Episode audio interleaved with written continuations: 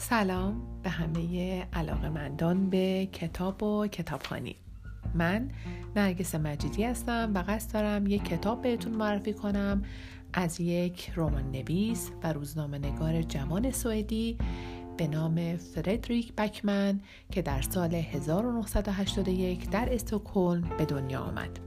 بیشتر شهرت بکمن در سوئد به خاطر وبلاگ نویسی بود در سال 2012 با نوشتن کتاب مردی به نام اوه به شهرتی استثنایی دست یافت که همون سال بیش از 600 هزار نسخه از آن فروش رفت. این کتاب در حال حاضر به بیش از سی زبان ترجمه شده و رتبه اول پرفروش سوئد و نیویورک تایمز رو از آن خودش کرده. مردی به نام اوه داستان روزگار پیرمردی است کم حرف، سخت کوش و بسیار سنتی که اعتقاد داره همه چیز باید سر جای خودش باشه و فقط احمقها به کامپیوتر اعتماد می‌کنند.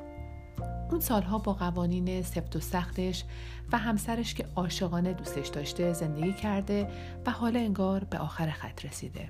تا اینکه یک روز صبح ماشین یک زن باردار ایرانی و شوهر خنگش که قرار همسایه اونا بشن کوبیده میشه به صندوق پستی خونش و این آغاز ماجراست. رمان بکمن روایتی است از برخورد دو جهان برخوردی که به تنظیم مداوم و تاثیرگذار می انجامه و باعث میشه مفهوم کهنسالی و نوگرایی به شکلی دیگه برای مخاطب روایت بشه.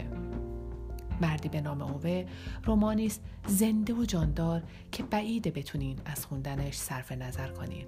رومانی که قراره تا عمق جان مخاطب رسوخ کنه. یک سرخوشی مدام. به جهان اوه خوش آمدید.